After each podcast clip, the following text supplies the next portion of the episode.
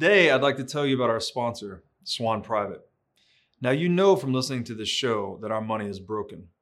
Fortunately, we have Bitcoin, a better money that will help us build a brighter future. But if you don't have a Bitcoin strategy and a trusted partner to help you execute that strategy, then you're probably going to fall behind. Now, I've known the Swan Bitcoin team for years. The Bitcoiners at Swan are mission driven and have deep expertise and respect in the Bitcoin space. In my opinion, this is the team you want on your side. Today, I'd like to highlight Swan's Private Client Services division, which guides high net worth individuals and businesses around the world toward building and preserving wealth with Bitcoin. So visit swanprivate.com and learn how this concierge service gives you direct access to your dedicated Bitcoin advisor by phone, messaging, and email. Swan will guide you on complex areas such as self custody, or you can choose to hold your Bitcoin through Swan with one of the largest US regulated custodians. So, make your first purchase with Swan Private and get $100 of Bitcoin. Just tell them that I sent you. You know, an opportunity like this to build and preserve legacy impacting wealth for your family and company will not likely be seen again in our lifetimes. Sign up at swanprivate.com today, mention Breedlove to your advisor, and get $100 in free Bitcoin when you make your first buy. Cory Klippsten, welcome to the What is Money Show. Good to be here, Rob. I, am realizing that uh, you're a little more zoomed in than me, so let me uh, let me get tight. Uh, yes, he is. Really good to have you on here. Obviously, we have a long standing relationship. I think we met was it 2018 probably mm probably around then, 18 or 19. Yeah. I remember distinctly that Svetski was in Los Angeles and we all met for lunch at the place Gjusta, of Gjusta, Venice. Right? Yeah. Yeah. Which is a phenomenal little cafe in Venice, California, if you're ever in the neighborhood. um, and yeah, man, my how far things have come since then. I don't think you had even conceptualized give Bitcoin was maybe an idea at that point? My gut tells me this was probably, yeah, it was probably before Swan launched for sure. I'm not sure if Give Bitcoin was out yet or not. Um, but yeah, it was it was a good crew, and it was it was very foundational in a lot of ways. I've, I think I've talked about that hangout because there were probably eight or nine of us. I've probably talked about it on ten podcasts since mm-hmm. It was one of the first times that I realized, okay, when you get Bitcoiners together and you realize in the first 10, 15 minutes that you have a lot of shared views, mm-hmm. you no longer want to spend your time talking about the shared views. You want to talk about other things and you want to get to know them and you want to talk about things where you maybe have knowledge gaps or disagreements. And, you know, the conversation was just so easy and so flowing you know, for mm-hmm. four hours or something that we all kind of hung out there, mixing right. and matching. Yeah. One conversation, two conversations, four conversations, diving back and then, you know, and and that's ever since. That's whenever I get together with Bitcoiners, basically that's that's what you get, which is awesome. Yeah, that's the idea of a community, right? Is a bunch of people with shared values. And it liberates, I don't know, you over you circumvent a lot of small talk with that because you just come together yeah. and you you understand each other on a deeper level. So it, yeah it's more enjoyable. Um so that you said that was obviously pre swan where were you at that time on like professionally? And then get it get yeah. us current to today. How did you go from this again it's 2018 i think. Now we're recording it this could in be, yeah. 2022 so it's been about four years. Yeah. Yeah. So, I mean, I guess real briefly, I used to work for really big companies like Microsoft and Morgan Stanley, McKinsey, Google, and, you know, got finance MBA from Chicago and stuff like that.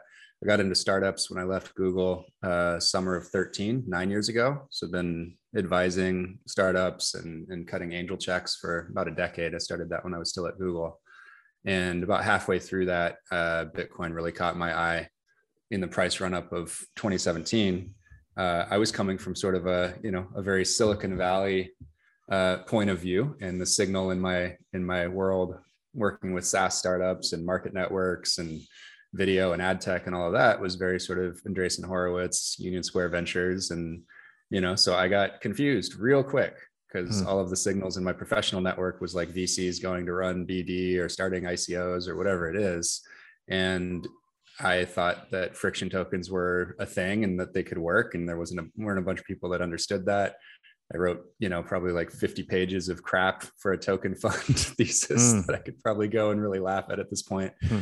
And uh, yeah, it took me it took me 11 full months from like May of 17 until April, probably March or April of 18 to get all the way through what we would call like the altcoin horseshoe, where you discover Bitcoin, you go and mess Mhm. around with crypto and you know trade on Binance and you know get involved in all this crap and then come out the other side, you know, kind of understanding Bitcoin ideally. And so a lot of the I was embarrassed about that, especially once I came to understand Bitcoin and once I was, you know, able to discern the difference between Bitcoin and all the pretenders. And then also when I saw enough of like the inner workings of the crypto industry and essentially how it's either just a short scam or a long con, but Mhm. they're all not going to make it and won't be around for the long term and aren't building anything that's like useful for our future. It's basically all dependent on new money coming in, and you know, there's no real world, no real world demand for any of this stuff. And so that was like really enlightening for me. And once I was able to sort of see the formula, it became easier and easier to spot where the issues were with each new product that you might look at. And eventually, I stopped looking at any of them unless it was specifically brought to my attention, mostly because it was sidling up to Bitcoin in some way. So if something crossed over with Bitcoin and ended up in, you know, on Bitcoin Twitter or people were Mhm. asking me about a project a lot, then I would take, you know, an hour or two and go deep, figure out where the lie was and, Mhm. you know, let people know uh, what was going on there. But, you know, so for me, I thought education was the thing that I acutely wished had been better when I came into the space in 2017.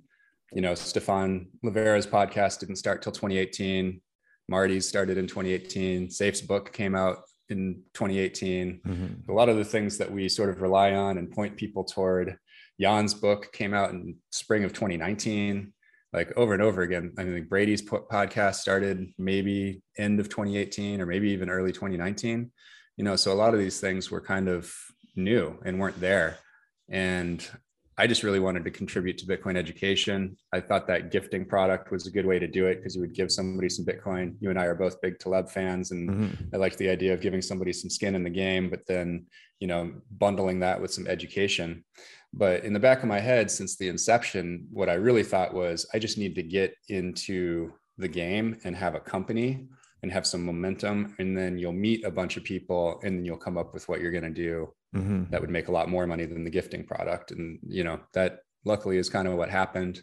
We got some momentum, got to know people, and it became really clear that there was actually a ton of white space um, or greenfield or blue sky or whatever you want to say. Anyway, there was plenty of room for a Bitcoin only, um, you know, financial services company to come in, and the whole global Bitcoin community would essentially recommend you over uh, crypto exchanges, crypto Right. casinos. And so that was kind of the insight, and uh, we decided to start Swan. Decided to do it like December of 2019, and then came up with the Swan name right at the beginning of January 2020 most of the back end was the same as Give Bitcoin. So it was actually really quite fast. We were in market by the end of March of 2020, just a, a quick, like two and a half month uh, sort of front end build to get Swan live. And yeah, now we're sitting here a little over two hours late or two years later, uh, you know, 60 employees around the world, fully remote still. Um, although we do have, I think, eight people in LA and maybe six or seven in Chicago and probably four or five in Austin.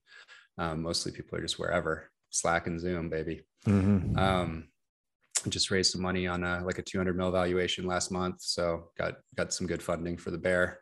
Got a build in the bear, Mhm. and uh, yeah, just really really bullish on. Uh, you know, ideally, our goal is to be the first um, Nasdaq listed Bitcoin only consumer facing company in the next two or three years.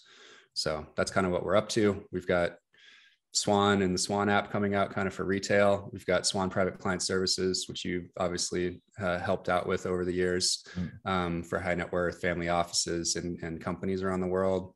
And we've got Swan Advisor Services coming out later this month for uh, and FAs so that they can actually work with Swan and we can be an extended member of their teams and, and help them get Bitcoin into their client portfolios, along with lots of expertise and education about Bitcoin and how it fits in in markets and things like that. So, yeah, it's an exciting exciting roadmap ahead, and uh, yeah, it's been it's been a wild ride getting here, but uh, I can't imagine working on anything else. I mean, if you follow me on Twitter at all. Uh, the big joke is like when does Cory sleep? Because it is kind of true. I'm usually tweeting at like 1 a.m. and 5:30 a.m. Do you sleep eight hours? No, not even close. Oh wow, always been that Yeah. way. Mm-mm. I used to sleep a lot. I think I just um I've got young kids and kind of my deal with my wife is I get the kids in the morning whenever they wake up and then uh, I usually go to bed before she does. She's got a lot of family over in Europe, so she likes to stay up late and catch them Gotcha. and say hi to her friends and her family and stuff like that late at night our time in LA and kind of like morning their time. So Yeah. that's kind of how we do it. Very cool. Well, yeah, it's been man, you've come a long way in a short amount of time. It's amazing. It's just amazing how fast this space has matured. And you, you said you guys launched March 2020, which was a good Mhm. time to start selling Bitcoin. Mhm. Um, demand has definitely exploded since then. What, just to double click on something you said earlier, you said you had this because I too, I was operating a hedge fund at the time. I think when we met, I was writing valuation reports on shit coins. And you know, I think the core thing is, and tell me if you agree or disagree, but this acronym DINO, decentralized and name only Mhm. that it seems to be like uh, sure a lot of these projects had different um you know potential value propositions but it, they were always just labeling themselves as decentralized Mhm. without any credible path to actually achieve that. That's not something you just design um you can't develop it like you can develop software let's say. Decentralization's much more complex. Is that was that your kind of um the point you would hit as well is that a lot of these projects just they just weren't decentralized? It was it was one of the points. Yeah i mean it was very clear that you know these things not only weren't they decentralized on a spectrum today so Mhm. like the first derivative but they were also more centralizing over time. Mm, especially anything proof of stake by definition is more centralizing over time. The second derivative is towards centralization Yeah. which is kind of what you see in in all of these protocols today like that's just how they're all going to work. So like that simply by definition no proof of stake protocol is going to be decentralized and it, it will never be accepted by you know all humans as a fair protocol on which to build anything. It's all at the whim of the protocol's owners and controllers and you're just mm-hmm. zynga building on facebook waiting to get rug pulled basically. Yeah. only bitcoin is actually decentralized. And that was the framework that i came at it through too right? Because i was i basically my specialty was getting involved in you know recently funded seed, seed and a stage silicon valley startups and probably the thing i did the best was i would take transactional revenue startups and help them develop subscription revenue or SaaS revenue. Mhm. And then I would take SaaS companies and help them de- develop like marketplace revenue Mm. where other people could play in their garden. So I studied up on platforms all the time, spent a lot of time with like NFX Guild, all of the Andreessen, you know, information on on platforms and market networks and network effects. I was very much into network effects back then. And so I was very much seeing it through that lens of, you know, you want something that uh, nobody can rug pull you on. Nobody can change it underneath your feet. You can you can feel comfortable building on top of the internet. You can feel Mhm. comfortable building on top of, you know, in general, like the US legal structure, you know, or securities laws in the US that don't change very fast. And, you know, they, they never sort of like retroactively applied, right? So you can kind of build on what exists today. And that's what Bitcoin was. Like this is something that you can actually build on. And that's that's where I wanted to focus my time. I was like sitting here looking at altcoins and looking at Bitcoin. And I was like, if I'm going to work in this industry and I'm obsessed with this, of course I'm going to work in this industry. Like the only Mhm. thing I can work on is Bitcoin because everything else is just there's all this like market risk essentially that has nothing to do with my own efforts. And I wanted to bet on myself. So hmm. Yeah. Very cool. Let me so were you involved was it DNA fund that Yeah. was in LA and that was that where you got the insight into the underbelly of this crypto market? Was it I've your seen there? way more. It's interesting. It, so I'll explain kind of like what that was a little bit, but I will just cut to the chase. I've seen way more of the underbelly since, Mm. like 10 times more of it since. Um, I think it was a little bit of a LARP to some degree. Um, and that's something that I didn't actually understand uh, at the time. I was just actually Sorry, I what's a met up with what's a. LARP? I've heard it used. Uh, I don't know what it means. Yeah, it basically means like pretend. I think it stands for live action role player. So it's Oh, okay. basically like Alright. a, a non-playing character in a video game, basically. Gotcha. Um, so yeah, LARP is like someone who's not actually a main character. Got it. Anyway. So I think that's kind of what it was like, and that's that's kind of the the thing that those guys kind of do. Um, the guy that was fronting it was actually a good dude. He's probably the first person that ever took me to Gjusta. He's a Venice guy. It's you know James Glasscock, who was like a long, long time, 20 year exec around LA. Everybody loves him. He hires well. He didn't understand what he was working on Right. at all. Like he didn't understand like really what crypto was. He was just building a team because there was a bunch of money around and you know there were people willing to back it and fund it. Um, and so he was recruited by by Brock Pierce and Scott Mhm. Walker to kind of build this sort of agency slash advisory type firm to work with you know essentially like up and coming ICOs and ones that had just completed their ICOs and and you know all the all the crypto companies basically and you know road shows and conferences and you know social media agencies to help with telegram groups and, and cutting lots of checks like investing in these companies investing in their equity investing in all this other stuff you know what i didn't realize really is that it was just like a very deliberate skep- uh, spectacle and that basically the principals made all their money out the side door Huh. What what does Yeah, that mean so exactly? Uh, I mean, it's kind of like if somebody, you know, runs for president, even when they know they're not going to become president, you meet a you meet a bunch of people during the campaign. You raise money. You can funnel funnel that money toward your friends, and you can sort of like cut business deals with the people that you meet. So the money comes in the side door. Gotcha. Okay. So you know, you talk. You ever heard somebody say like, "Well, I'd leave this job, but it's such a good seat." Yeah. that means that they make a bunch of money or get a bunch of other benefits other Mm. than just the pay from their main gig. So, like if you're a city council person and you've been in the seat for like 20 years, and you know, there's the favors start to accrue. It's like, well, your Mhm. kid got into USC on scholarships, sort of specially, and then you know, Mhm. you got that membership to the country club, and then you Mhm. know, your daughter got chosen for choir at the church, and you know, Right. little you, they got into Seven Arrows or Crossroads or whatever, and like little by little, you're like, well, shit, I've gotten like millions and millions of dollars of value out of the seat that paid me 150 grand a year. Yeah. Right. You know, so that's that's what it is. Like a lot of this is just kind of like people get a seat in crypto, and then all the money comes in the side door because they're in like the secret Telegram groups doing the you know the insider trading and the rug pulls and stuff like that.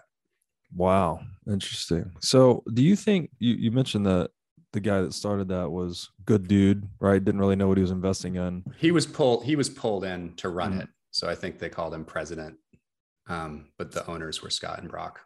Gotcha. So I remember that time. I mean, I was new to the space then, 16, 17. Um, very much had not.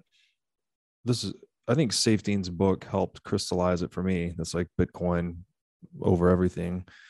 Uh, but this was pre that. So do you, at that time, I got the sense that a lot of people were super gung ho about these projects, thought they were doing good things.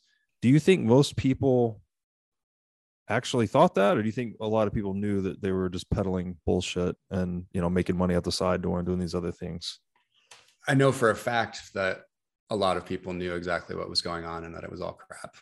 hmm Uh, you just you think most people thought that just that makes me feel Um, kind of like an idiot mo- 'cause I most is- most is more than- that sooner Most is more than 50%. That's a low bar. So yeah, definitely most. yeah But that still leaves a lot of people that thought there was something going on and still do to this day. that's interesting so those dna pitch days down there those just a just innovation innovation theater I didn't know that at Yeah. the time. Yeah. I mean, I, I, I really like, you- I mean, I could probably dig up like, I did like a radio show in like probably January or February of 2018. And like, I still Mm. thought like blockchain was a thing and that, Mhm. you know, this stuff was going to matter someday potentially, or, you know, we were just like trying to place bets and stuff like that.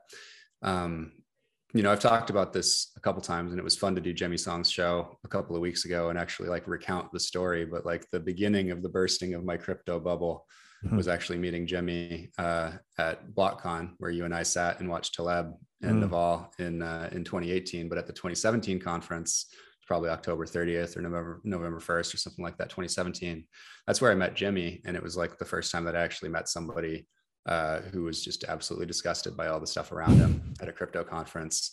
And I, I, thought that was very interesting and it sort of made me start going down the Jimmy rabbit hole and and then that got to Andreas and then Saif's book and uh, some like uh, let's let's talk Bitcoin podcasts um, from way back in the day and stuff like that. And yeah that's kind of what helped me get over the hump and realize I wanted nothing to do with this stuff by yeah March April of 18 yeah yeah 18 that was the year um yeah, Jimmy does such a good job of it too because he disparages everything, but I don't know. I I just admire him how he's always coming from kind of the moral, ethical angle. He, I guess I just like Jimmy's brand of toxicity. Just a personal aside there. We should mention here, perhaps, the inspiration for the Swan name. Yeah. Uh, if you want to tell that story, because I think it's related to Taleb. Yeah, yeah, absolutely. I mean, I, I've been a big Taleb fan since the very first time I heard of him, which was a Malcolm Gladwell article in the New Yorker in like fall of 2002, around the time that Taleb's first uh, sort of like pop book came out, which was Fooled by Randomness. Mm. And it just told the story. The, the, article was called Blowing Up. You can actually just look up Taleb blowing up Gladwell or something, and there's a PDF on, on the New Yorker archives. Um, but yeah, just kind of told the story of him having the other side of the LTCM trades. Mm-hmm. And then you go into fooled by randomness and he starts to develop, you know, the whole theory of just like life is full of cheap and free call options. You just have to learn to recognize them and, and try to collect these free and cheap call options that have kind of unbounded upside. So anyway, that was where I got into Taleb. And then Black Swan came out, I want to say 2006. And it was an interesting time because it was just so go go at the time.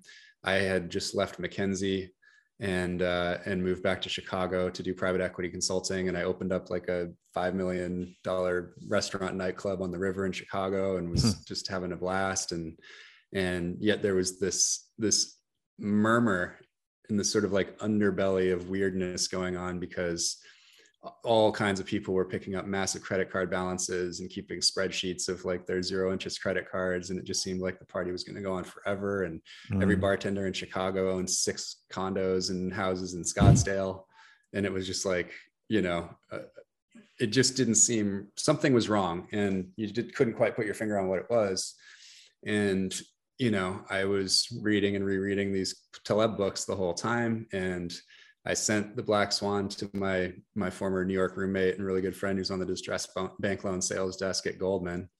Um, he got a copy for everyone on his desk, and they all read it. Hmm. I don't know if it's correlation or causation, but they were short when the thing collapsed. Wow, um, that's awesome. So they did just fine. He's still there. He's like one of the longest running people there at Goldman now. Um, but yeah, I, I love the idea of the black swan, which is something that like very few people, if anyone, is sort of aware of that once it happens, uh, basically affects us all or just has like dramatic effects. Yeah. And so for me, Bitcoin is the largest black swan in hundreds of years, maybe millennium. I don't I don't know how long it's maybe ever. got to go back, maybe ever. Yeah. But it's this thing that like you know a very small number of people were really paying attention to this thing and trying to to to create digital cash. You know the problem that needed to be solved was sort of described 36 years before in, in the paper that talked about the byzantine generals problem in 82 mm. and a very small number of people we know who they are now right? It's like wei dai and adam back and austin hill was around and you know a bunch of other people trying to figure this out. Um, and then somebody solved it and very yeah. few people were looking out for it and very few people even recognized when presented with the paper in october november of 2008 that it had been solved it was just like easier to be skeptical mm-hmm. um, you know to the point where you know he was running blocks by himself for a few days mm-hmm. when he launched the network and anybody could have been picking up these coins it was like very difficult so that to me is like the perfect example of a black swan and then what I love about it is then you go from the Black Swan event in 2008, and then from 2008, 2009 through to present and off into the future. uh, you know, there's this whole other connotation around swan, like the white swan that used to be an ugly duckling. Mm. And Bitcoin was like this, you know, hobbyist in the basement with his GPUs and all that kind of mm. stuff. And I love the the the the movie Rise and Rise of Bitcoin that features the engineer Daniel Mross, hmm. his wife sort of, you know, allowing him to mine in the basement, that hmm. kind of thing. You know, it's a, it's a, it's on Prime. You can just watch it for free if you got Prime. But um, yeah. you know, and it was Silk Road and, and Ross and all of that was kind of 2011, 12, 13, and Mount Gox crashing and everybody losing their Bitcoin. And so it was kind of still a, a, an ugly duckling, big time. Yeah. And now it's just turning into this beautiful swan, and we have you know eloquent. Uh, pitchmen for Bitcoin like yourself and Lyn Alden and Preston and you know maybe the most perfect pitchman you could possibly imagine in, in Michael Saylor, who's you know a genius, genius level scientist and mathematician, statistician, but also has been selling enterprise software to governments and large Fortune 500 companies around the world for 30 years. Yeah. Like the dude knows a turn of phrase that works and he practices them like he's the best for he's one of the best salespeople in the world. Yeah. And now he's selling Bitcoin. Yes. It's amazing. Yeah. Like I'm just like, you, you don't, none of us even need to like come up with our own pitches and analogies anymore. You just go to the Saylor menu and like choose three and then go to dinner. Yeah. he really is like the Kraken or something. He's just, yeah, such a force to be reckoned with. Anyway, uh, so yeah, I mean, him and, and Ross and Parker and like all these just amazing people now that you can look to. And you know like people like me who are have to talk about bitcoin quite a lot you can i can just lean on that. And occasionally i have an original thought but i don't need tons of them um, because a lot of people just want to talk to somebody one-on-one and they want to be able to ask the questions that they want to ask you know? So that's why that's where the rest of us come in that may not be like the biggest thought leaders but we're still going to be the most knowledgeable person that most people we meet are right. going to know when it comes to Bitcoin. And so, you know, we kind of all have our role. Yeah, no, yeah, that's well said. We most certainly do. And I, I like how you you referred to those early days where Satoshi was just mining by himself. I mean, if that's not the most perfect instance of those free and cheap call options, um, I don't yeah. know what is. Um, so, okay, let's get into this a little bit then. All right, Bitcoin part of what we're going to talk about today, I think, is just Bitcoin versus everything else, right? What's what distinguishes Bitcoin from shitcoin? Um, part of this will go into the cultural aspects of like um, Bitcoin toxicity and um, other, I guess, other crypto communities, how they perceive it and perceive themselves, and so on and so forth. My first question to you, and this is something that I think about a lot actually, is is Bitcoin a means or an end in itself? How do you view that?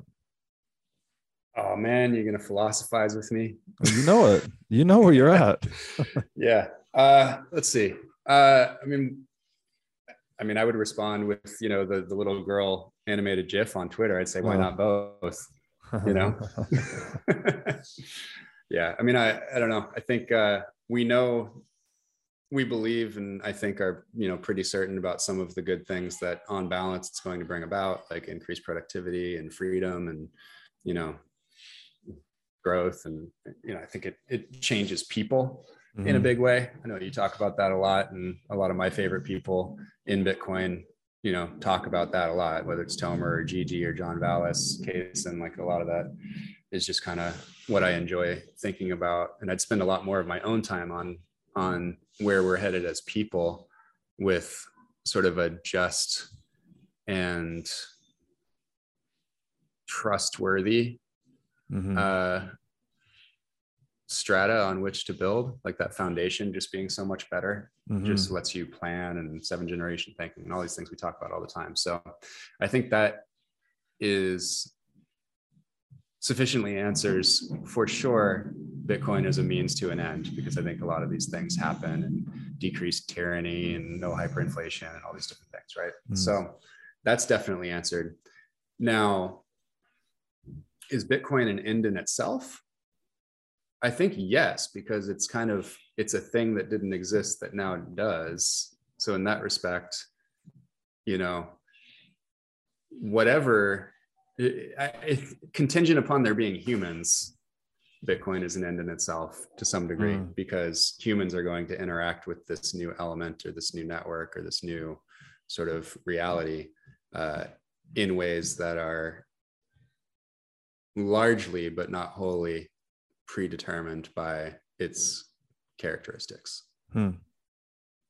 Yeah, it's it's a hard question. I you know my the answer I've been working with myself for some time is Bitcoin is a means, freedom is the end. And the thought there was to not dogmatize something, right? Because who knows, right? Uh, uh, it's almost once you make something an end that it blinds you to other possibilities. Like mm-hmm. if pre Bitcoin, I thought the US dollar was an end, then I probably would have never looked at Bitcoin, for instance, just by way of yeah, analogy. I mean, this this is a loaded question because it's going to lead us down into where the meat of this discussion will, will, probably be. But I'll say right off the bat that freedom is not a universally accepted. Uh, there's no definition that fits for everyone as to what type of freedom would be desired by all people at all times.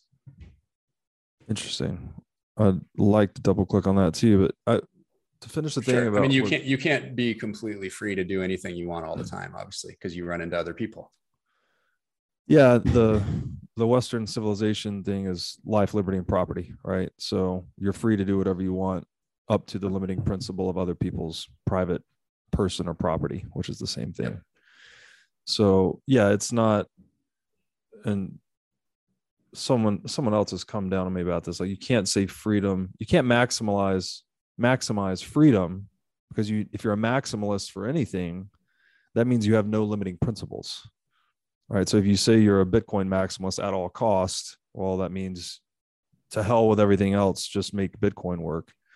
Which again, I'm not saying, I don't know, it's a complicated question, but with freedom, well, I at think, least, I think Bitcoin maximalist as it's as it's understood. Remember, Vitalik coined the term, and mm-hmm. some Bitcoiners decided to just own it, just like often other attacked groups will decide to take an epithet or a slander and just decide to to own it and throw it on a hat anyway. Yeah, just like we all became um, psychopaths recently. Sure, exactly. You know, dark tetrad or whatever. Um, so uh, I got to remember the origin, and so I call myself a Bitcoiner, and I, I'm mm. one of the people that you know will basically stop anyone who says Bitcoin maximalist, regardless of what show I'm on, and explain that I kind of reject the term and I'm not down with it, mm. and I'd much rather just call myself a Bitcoiner um, if anything, a Bitcoin rationalist. But even in the context of how it was initially sort of uh, launched at Bitcoiners by Vitalik, creator of the longest running con in, in the crypto space, Ethereum, which doesn't have a future. Um, in that context, it was only in the context of cryptocurrencies, hmm. which is a much more limited scope than what you would get into if you started talking about freedom maximalism, because that's sort of like in all things. Right. Yeah. So, I mean, Bitcoin, it seems way bigger than our ability to get our head around it in a lot of ways. I know Gigi wrote a piece where Bitcoin, the map is the territory in Bitcoin. For instance, that's one really big quote that matters for everything. But to say something like that, clearly, uh, it's a very audacious claim, but also Bitcoin sort of makes you think that. We're also struggling with this means end thing. Um, is this just an indication of the significance of bitcoin that we like again when we say with freedom like to maximize freedom has a limiting principle of property built into it. Well to maximize maximize bitcoin would also have the same limiting principle built into it because bitcoin is property. So I'm, i guess what i'm trying to ask is is this an indication of the significance of bitcoin that we struggle with old analogies or language to try and explain it. Yeah, I mean, people like to explain things with analogies and people like to learn things through analogy. And I think there are some that are better than others and kind of approximate it. Mm-hmm. But at the end of the day, you know, you just kind of have to understand Bitcoin to the best of your ability, like for what it is. And and I think it's yeah, I mean, I, I guess the other thing is, you know, we've we've all noticed that to understand Bitcoin, you have to draw some from so many different fields of knowledge to get to it. And so that's kind of where you open up the the different ways of looking at it and thinking about it and placing it in different systems of thought and kind of just engaging it a million different ways. I mean, it's it's just one of the most fun topics to engage on that I can imagine. But for me, I have settled in my own mind and for myself and for my efforts that I think the best thing for the world, for humans, is to accelerate Bitcoin adoption as fast as possible. Mm. This is something that, you know, Andrea said seven years ago or something where if, if Bitcoin adoption can can head off one incident of hyperinflation in anywhere in the world, then we all have a moral obligation to make it happen as fast as possible. So you'll never see me saying like, "Hey, I hope people don't understand Bitcoin so I can get the cheap sats." Right.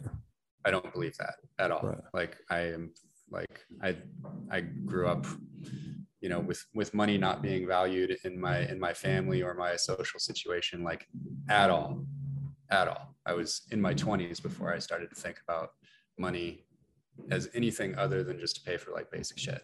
Mhm. And so, you know, for me now, it's like I just want to have this bright orange future. I want it to definitely happen. I want it, as many people as I know now to enjoy something close to the the steady state or Mhm. just I just want to pull it forward as fast as possible and I want to make sure that it does doesn't get delayed. Mhm. So I always say like what we always do at Swan and what I always try to do at all times is always do what's best for Bitcoin and Bitcoiners. Because I think if you can like try to figure out what those things are, and there are there are gray areas, but if you can try to figure out what those things are, like you're going to be doing the most high impact activity possible in the world at all times. Yeah. No, there's nothing more there's nothing more important.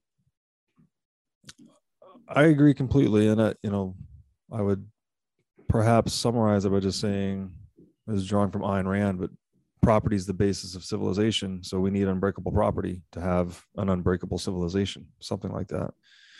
Hmm.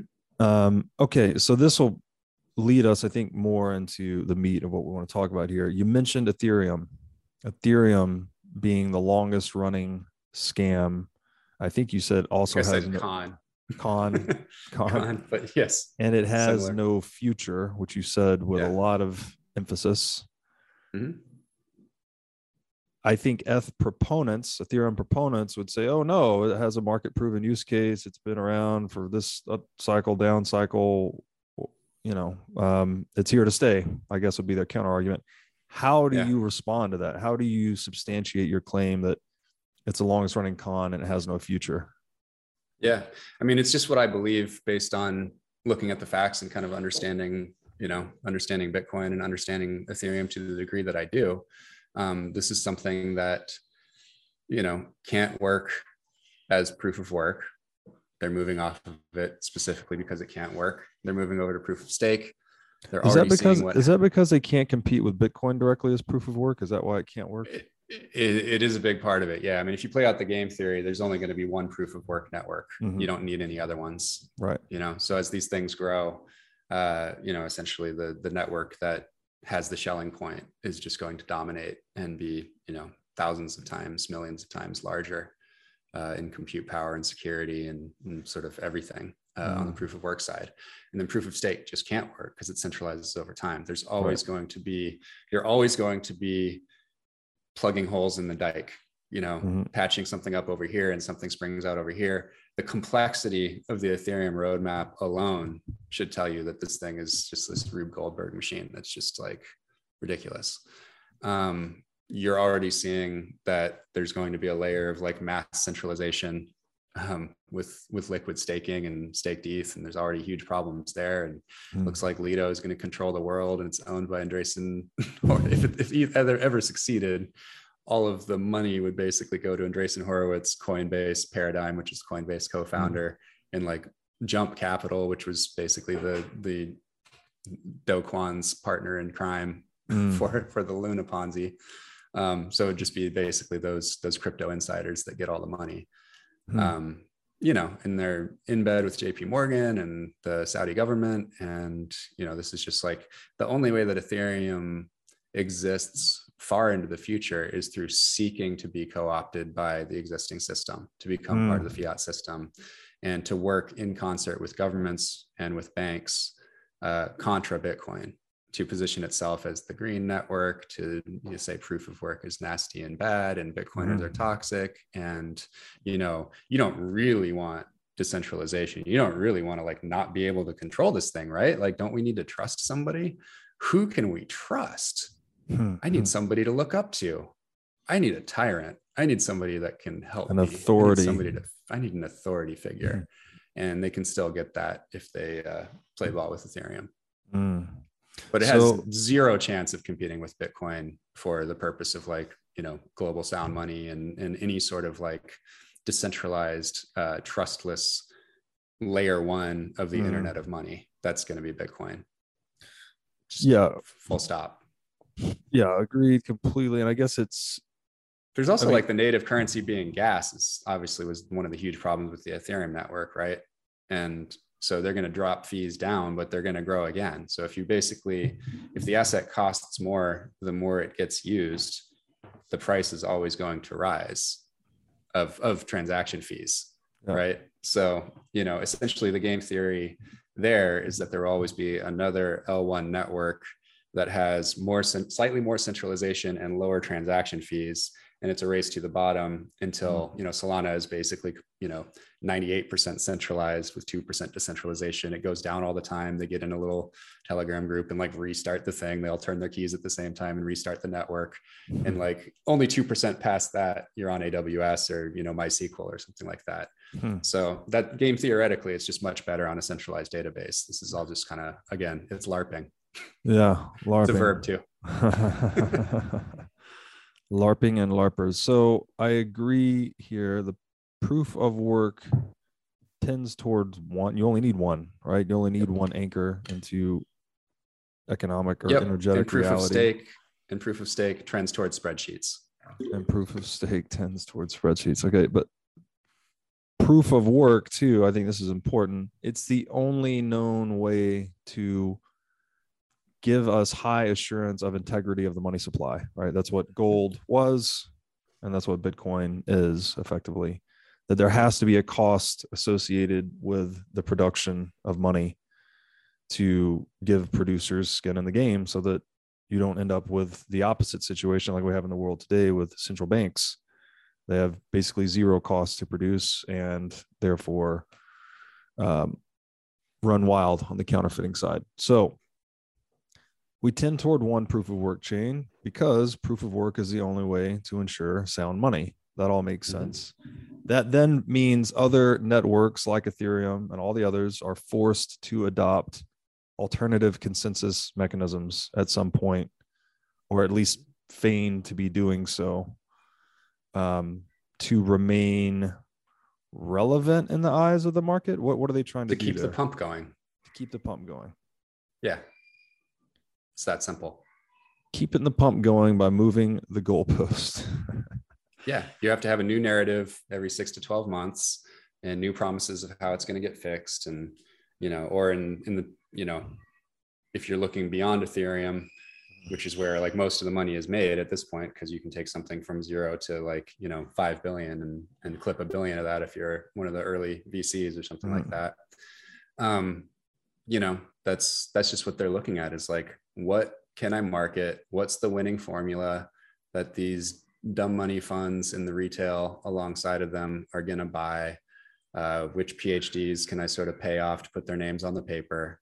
Mm. Uh, who sounds good enough and has the mm. personality to sort of like fight for this thing, and who who would make a good cult figure, you know? And they just like compete. It's like you know Hoskinson and Richard Heart and Vitalik and Emin from Avalanche and you know Brad Garlinghouse from Ripple and Mashinsky from Celsius Token. And like they basically just they end up with these weird battle armies like the the Link Marines for Sergey. They all think the dude is Satoshi. Like I mean, they end up with these weird cults of personality The around these founders because yeah, yeah, Yeah. they end up they end up with this like massive army of devotees who are really just like bag holders for this weird cult.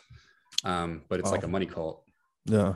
And you know, and you see it because like you go you go after these people, and like if you're, you know, uh if you're in media, your comment threads will just be destroyed, your DMs will be full, they just Mm. DDoS your time. If you're a founder and you go after them, they're going to go and hit your like, you know, trust pilot and just score your company one star, or Hmm. destroy your app ratings in the Apple store. Uh, you know, if you're a public company CEO, CEO and you come after shitcoins, like they're gonna go call all the crypto funds are gonna call call all their buddies at your funding sources and at the funds that own your your stock. So you Mhm. can't you can't say what you mean. Like almost nobody Wow. can really actually say the truth about these things. You know, and the only way that I can so far is because we've deliberately taken like absolutely no crypto funds or VCs with crypto investments at Swan at all. And Yan and I already did the 10x voting thing. So like nobody can ever alter the path of Swan.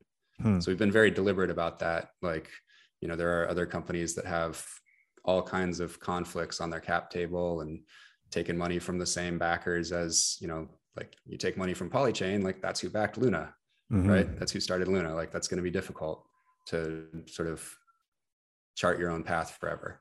Right. Um, So I like this Anyway. framing, money cults, because I've, I've Mhm. you know, every culture is a cult, you know, to some extent at least. Um, it's kind of the way we organize ourselves to some extent. We have leaders, and then we have people that that follow. Do you think inside of these money cults that the leaders are in the know? They know they're peddling scams. And I- I'm not uh, clearly not going to hold you to this just from the outside looking in yeah. but a lot of the bag holders or the members of the cults are just they genuinely believe the false narrative You're asking if the the bag holders believe the false narrative. so we'll take what I'm saying is the- they don't care. They don't care actually because they're fighting for their team. They like are actually trying. So they could even they play the role just like an analyst that's trying to present his position and is you know trying to short the heck out of you know a penny stock and he's putting Mhm. out hit piece decks and sending it to all his friends like it's not objective journalism Mhm. that analyst is putting out a hit piece deck right they're trying to present all the worst things about the company Mhm. um, similarly, there's no incentive for a bag holder of you know Hex or Link or whatever or Cardano to be objective about it. Mhm. They their incentive is just to be wildly positive and say that they're like this is the best guy. Oh my god, like Alex is like Jesus. You guys are wrong for attacking him. He's so good. oh okay But that's why Bitcoin is awesome because there's no fucking leader. so my question is this and the and i'm going to pick on the hexicans because i just think that name is ridiculous um if hexicans believe in the hex token or hex project yeah. clearly they don't have an incentive to say anything bad about it to put out these hit Mhm. pieces and pump it and all that but they do have an incentive to be to engage in critical thinking and realize hex is you know has a lot of problems and they could just sell Yeah. all their hex tokens and go buy bitcoin or whatever more desirous asset they choose um so does that not imply then that they have drank the kool-aid so to speak and they they actually Yeah. I believe mean, whatever narratives being there spun are- up There are different crypto scams for different levels of intellect. okay So Ethereum is for the one that for the people that like think they're smart. Mhm. And Hex is for the people that just like are very easy to put into a filter bubble. And they're the types of people that like, you know, love their leader to be super rich and they just kind of want to like, you know, cheer on somebody that they can like kind of look up to. So they, they don't mind. It's entertainment to them to make Richard Heart rich wow basically.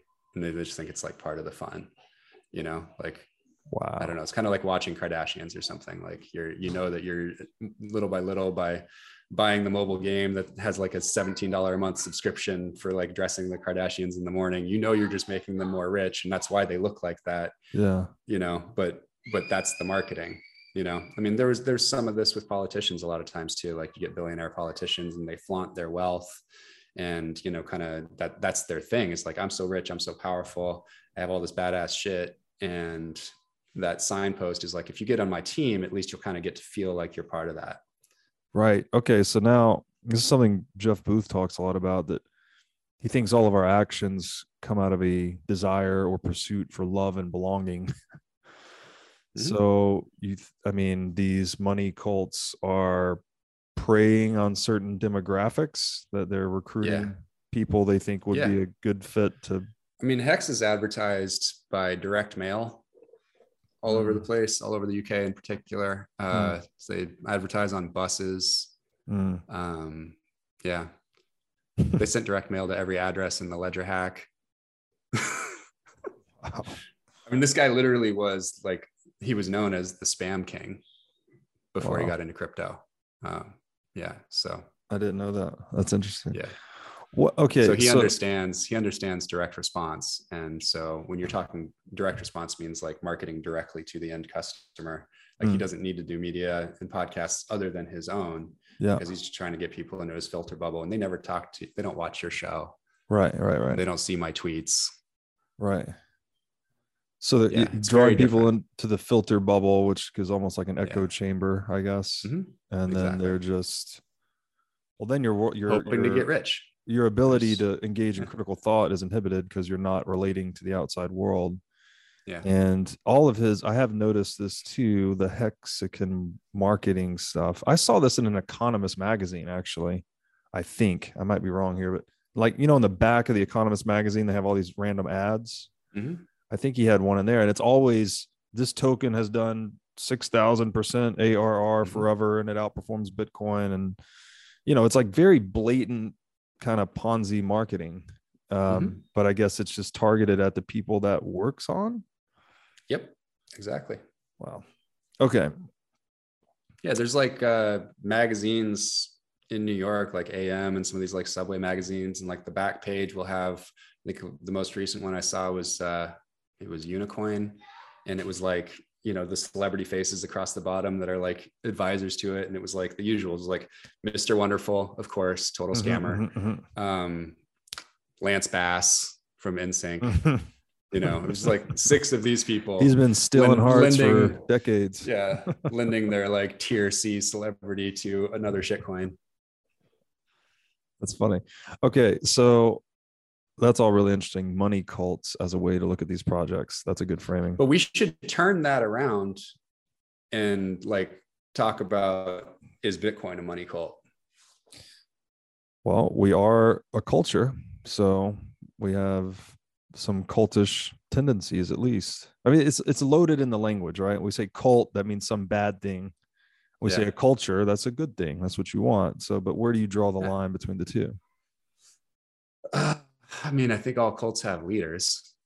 Right. So there's your difference. It's one difference, Yeah. but it doesn't mean there aren't some cult-like things that arise in a in a community as large and diverse as Bitcoin is. Right. um, and like i would be lying if i didn't say that sometimes dunking on shitcoiners is really fun and there's like a sense Right. of being on a team when you dunk on some shitcoiners and like when you win arguments handily in public with shitcoiners like that's fun i'm competitive i Mhm. grew up playing sports at a high level multiple sports at a high level and Mhm. I am very competitive and I'm aware of that. I think probably people who follow me on Twitter are pretty aware of that for better or worse. Um, you know, but I think you you can there are people that I think are kind of just like that all the time. And some of them are really into Bitcoin. Right. Yeah, I would say not the, to acknowledge that would just be being false. Yes, I appreciate that. Um, it seems like trait disagreeableness is pretty common among Bitcoiners. You kind of have to be at the fringes of understanding the world to understand Bitcoin. I think out of the gate, so that that makes sense. Now, I'd like to tell you about a great new Bitcoin show on the scene that you've got to check out. Brought to you by Swan Studios and Bitcoin Magazine, this show is Hard Money with Natalie Brunell. Natalie is an Emmy nominated journalist bringing unparalleled experience to the Bitcoin media scene. And personally, Natalie is one of my favorite voices in the Bitcoin space. Each week on Hard Money, you'll get the top headlines of the week with analysis you won't find anywhere else. Hard hitting interviews with amazing guests like myself and other top minds in the Bitcoin space. And the show will take you directly into the lives being changed by Bitcoin all over the world. Check out Hard Money at swan.com backslash hard money. Today, I want to tell you about our sponsor, Crowd Health. So, how does health insurance work? You send an egregious amount of money to an insurance company, they hold it in a pool of depreciating fiat currency. Then, when you have a large health event, you have to pay them even more via your deductible. And then you hope they will cover your bill. And in fact, one in six bills are denied by healthcare.gov plans. It's time to take control of your own healthcare bills. I'd like to introduce you to Crowd Health. It's a decentralization of healthcare using Bitcoin as an alternative to health insurance. Instead of sending fiat currency to a big corporation, you send that money to an account controlled by you, a portion of which is converted into Bitcoin. Then, if you have a big health event, you have a community of Bitcoiners that will use the money in their accounts to help you out. To get more details, go to joincrowdhealth.com backslash breedlove, where you can find the promo code for $99 a month for six months. Okay, let me ask you this. What what what if any data we'll focus on Ethereum because that's the one, whatever, the second highest market cap, the one, the one alternative crypto asset most people don't think is a scam. What data, if any, would cause you to change your mind on Ethereum? Being a scam, to clarify. Mm. I don't. I, did, I don't. I don't really foresee a way in which it can be a decentralized platform for useful activity beyond the crypto casino. Mm. So, you know, even the, I guess, you know, we know, we know that like 98, 99% of DeFi activity is just professional investors and day traders just playing crypto casino games. Mm-hmm. But it's also possible to go into one of these DeFi platforms and like post collateral and take mm-hmm. out a loan and buy a car or pay a tax, you know, pay taxes or whatever. Like you can do that, right? Mm-hmm. So then I think the argument is the asset that will be used in the not too different future, not too distant future uh, that you will post for the collateral is not going to be Ethereum because people will not want to hold Ethereum for the long run because it's not as good a store of value as Bitcoin hmm. for many, many, many reasons. So Ethereum would have to basically completely revamp of what it represents itself to be. Like it couldn't call itself decentralized, obviously, if it would ever migrate to the non. I think it'll turn into eventually. Like I, I would expect that a lot of the code will end up being run as like permissioned blockchains, mm. and so it all becomes sort of like you know financial IT. Hmm. But I think that's basically what you're looking at from like all of crypto is basically it's like super over investment in financial IT mm. information technology. So they're creating like settlement layers and ways to, you know, to trade and send funds and rails and all this kind of stuff that is um you know could be done with like a thousandth or maybe a millionth of, of the cost. right the effort yeah right right um okay that's helpful let me sorry to back up just a little bit we should have done this earlier but we keep talking about scams. So, you know how I like to double click on the language around here. How do you define a scam? Well, I mean, in shorthand, because, you know, Twitter is where a lot of this conversation goes down, and you only have so many characters per tweet. Right. Um, I think it's used colloquially in the discussion between Bitcoin Twitter and crypto Twitter and where they intersect and overlap. Um, basically, to just say, like, regardless of your intentions, this thing is not going to make it. Hmm. And I don't care about A for effort. I care about truth. And I don't actually care about your intention. I care about the result. Hmm.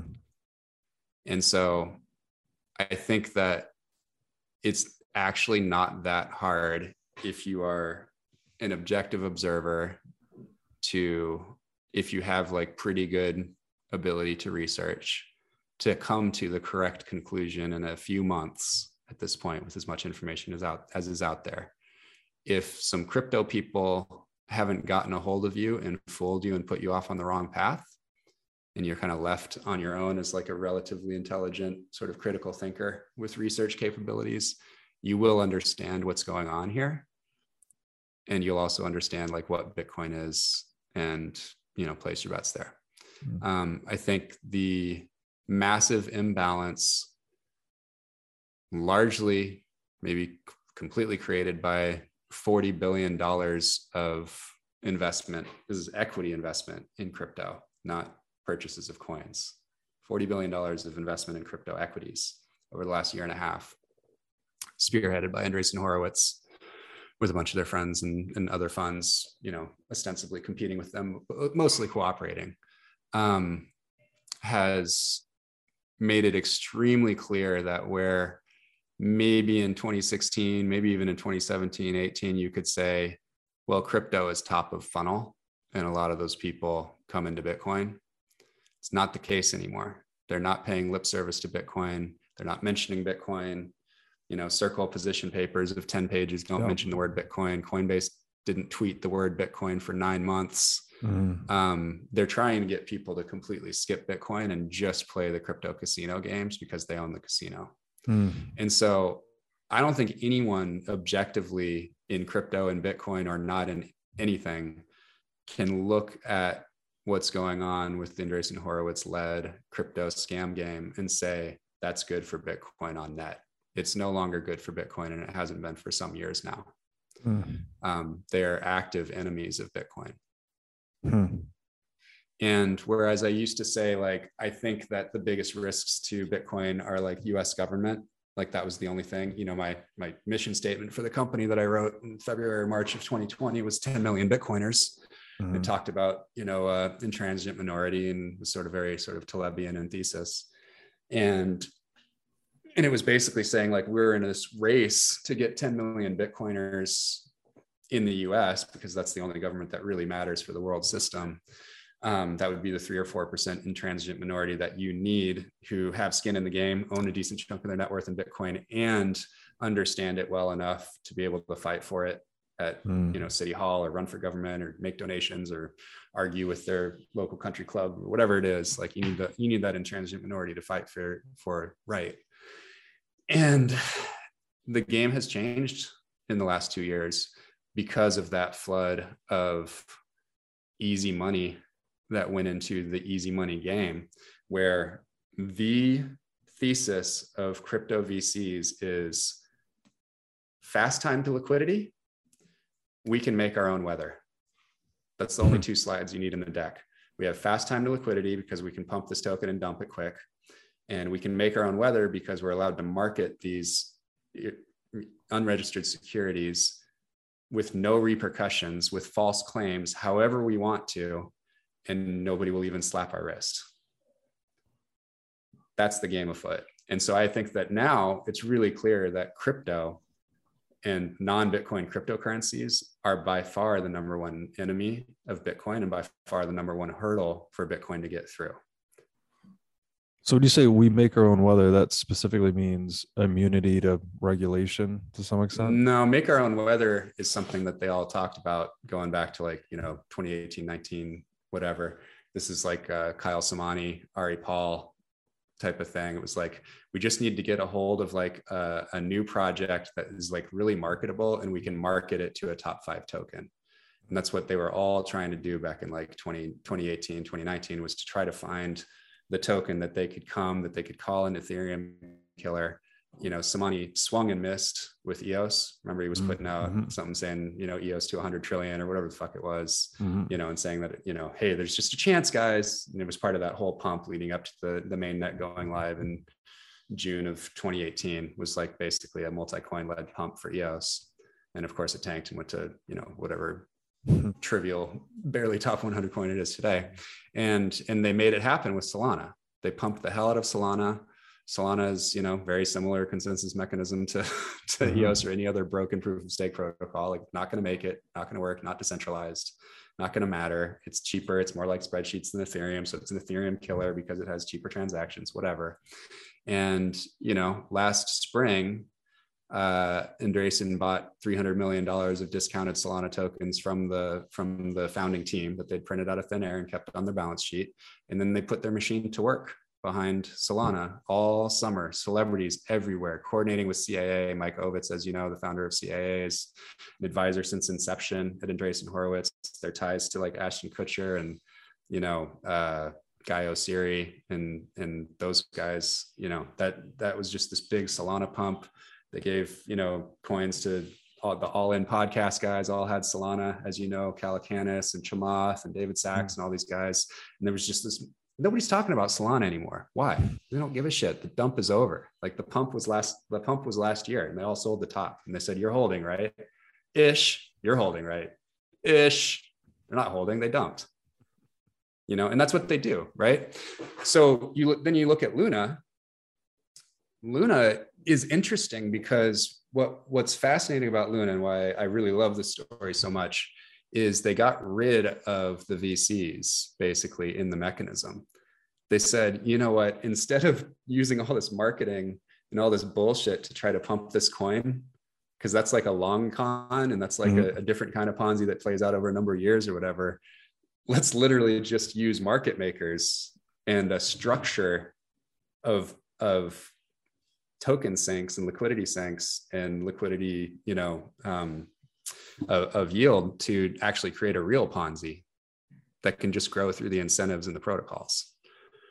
And so what it is basically the so this is like, you know, this again was like Polychain funded, Pantera, uh, not sure who else was in it. Jump was big in it. Um, and obviously Galaxy was huge in it.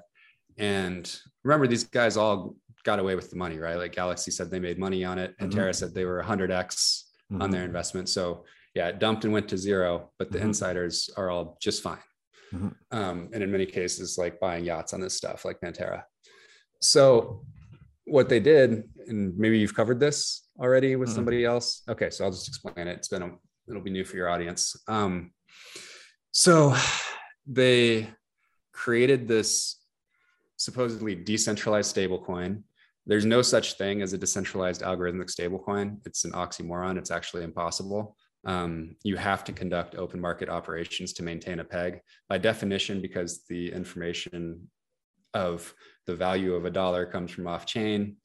Mhm. By definition, you, you you can't take off chain information and Right. assets and like put it on chain. This is the Oracle problem. The Oracle problem has Yeah. never been solved exactly, which is why Chainlink is a complete scam. Yeah. Um, and so they knew that because the basis team tried to do this in 2018 and they're way fucking smarter than Do Kwon and anybody involved in Terra. And they said, oh, this is impossible to do unless you're a security because we're going to have to be involved. And so they Right. gave up. And he took that code. Uh, And, they gave the, money back, right? Basis. They gave is- the money back. Yeah. Mhm. Right. And they gave them like 90% of it back. Yeah. Um, and then so Do Kwon saw this and created a pseudonym for himself, calls himself Rick Sanchez, and took the code and launched Basis Cash in 2019. Hmm. It built up to uh, 60 million market cap, and then the peg broke and it went to zero. Hmm. We don't know how much of it he sold back then Hmm. to line his pockets. And then he decided to try it again with Luna to create UST, claiming all this like how amazing it'll be if we have this decentralized stablecoin. Guys, like decentralization, decentralized finance, like none of this shit's gonna work. We humans are not gonna have freedom unless you get on board with my plans for a decentralized algorithmic stablecoin. If we don't have this, we can't truly be free as humans. Hmm. even though it's impossible to fucking do. And you're only talking about recreating the dollar anyway. Like, who cares if you're stable to the dollar? That's another point. Um, and so, what they did is they said, okay, we see that we've now sort of marketed and gotten the market to believe that Luna, our shitcoin that we printed, it, the success of Luna is largely dependent on the, the market cap, the growing balance of UST. How many people trust UST as a stable dollar? As they saw that market cap start to grow, they'd see it go from five to six, but they'd see the market cap of Luna go from 15 to 20. Mm-hmm. So it was high beta to UST market cap. As soon as they saw that, they said, oh my God, all we've got to do is just pump the market cap of UST and mm-hmm. give people a reason to hold their value in UST and we will be able to sell our ill-gotten free luna tokens into the pump because people think there's a vibrant luna ecosystem if ust is growing. So they said oh we centralized team at terraform labs. Let's create this anchor protocol also created by do kwon hmm. anchor all it is is you park your ust there and you get 20% interest. That's it Literally, that's it so they got rid of all the mechanisms around, okay, we need a, like 10 smart PhDs and we need these dope white right. papers. We need all this marketing. We need these telegram groups. Like give me a straight, Hoskinson, straight to the pocketbook. Straight to the straight to the Ponzi scheme. So so they launched Anchor and people started to park UST at Anchor. And this is where, you know, when I looked at this for the first time was when they announced that they were going to start buying Bitcoin and all of a sudden a bunch of, you know, pseudo Bitcoiners like Pomp started pumping the shit out of Luna and having him on their show and like saying like, oh guys, but this is how we can all like be friends and play together. And like, oh, maybe all these shit coins are going to buy Bitcoin. Won't that be good for Bitcoin? Mm. And so I took a look at it and I saw first thing that clued me in took less than 30 minutes to see, which is that somebody keeps topping up this anchor reserve to pay out that 20% yield. Mm who is that? Why would they do that? Mm. Right. And it was Terraform Labs and Jump, the OTC desk that were that were topping up the anchor reserve and just giving away free money.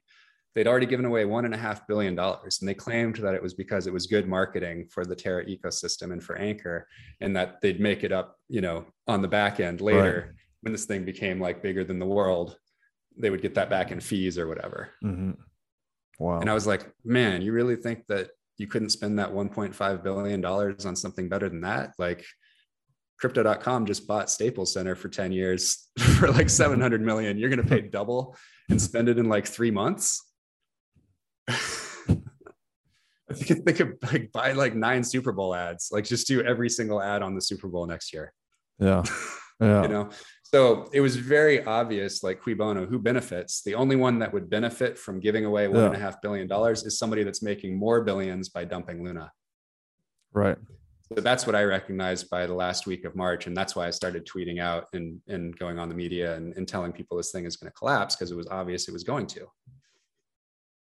Well, you, so, I mean, hats off to you, first of all, because a lot of people just won't A, do the research and b i still think it takes a certain skill set to see through the bullshit right you had yeah. to you had to seize on to the filling up of that protocol and then read between the lines what was actually going yeah. on so I, yeah no I, I mean i i have to admit like i i started being a journalist at age 13 i went to journalism school mm-hmm. i studied upper level stats in undergrad the hardest stats classes that i could take in read all school. taleb's books read all Taleb's books. I was a management consultant for seven years, including McKinsey and doing private equity stuff. And then I've also been raising money since like 2004 and evaluating business plans and pitches and meeting mm-hmm. entrepreneurs and like looking for red flags. Yeah. Right. So I've got a very developed I have a lot of experience. I don't like you can judge for yourself like how yeah. good I am. I'm not going to make any claims to that, but yeah. I will say I have a lot of experience determining whether somebody is telling the truth or they're not, right. whether their plan will work or whether it will not. And I have like tons of frameworks and tools to break down math and stats and logic to see if what they're saying makes any sense at all. Right and that was why it was very easy once i actually looked at it to say like oh plan b is completely full of shit and yeah. do is completely full of shit yeah yeah well said so you're you're well equipped to dissect these relatively complex areas and see the truth through the bullshit. So, all right. Great definition of scam. Let me ask you this though 95%, I think, of startup businesses fail. Does that mean they're scams? Because the guys set out with good intentions. Maybe they raise real money. They're trying to do a real thing and then it just doesn't work and it, they Not lose at all the money. Not at all. I mean, these things are regulated and there's there's information symmetry for the most part. You know, these and it's not 95%, it's like 90. And then if you actually take like small businesses and call them startups, like whatever. Mhm. Um, but yeah, I mean, that's if you ever read uh like from zero to one uh by Peter Thiel, where Yeah. in the first couple chapters he kind of breaks down venture math and he points out like, you know, uh, Andreessen was the example, but like Andreessen Andreessen's big win of Instagram with only 12 employees selling for a billion dollars to Facebook, like didn't was a drop in the bucket for Andreessen because they didn't have enough money in it in the earliest round and it didn't go up high enough. What you really need is like a Google that goes into the tens and then the hundreds of billions and you kind of ride it up all the way. You need to be able to put a lot of money to work and get it in early and then like Mhm. ride it for a long time. So the venture model is looking for only home run businesses so they actually want something like one in 10 to succeed because that one is going to go up 100x or 1000x and they don't care if the other one's right down to zero. Mhm. and so you know if you're a portfolio company of a vc and you've done your a round with them and they're looking at you for the b round and you've grown 20% year over year they're just looking at like okay if we double down and give you more money now can that get you on a much higher trajectory where you start to you know look more like you know doubling and tripling year over year or more than that or should we just pull your funds and you can just like just be a business and we're just not Mhm. going to fund you anymore and you can stay alive whatever we don't care about you anymore Mhm. um, and what they'll often do is they'll just they'll try to pile in the money because they want you to either be a home run or fail Mhm. they just they don't want singles and doubles it doesn't make any difference to their returns and they you know there's no difference to the size of their house on the peninsula So the difference then between the startup that fails and the crypto asset shitcoin project that fails is the you mentioned information symmetry. Mhm. Where is that at the regulatory layer? Where is that exactly?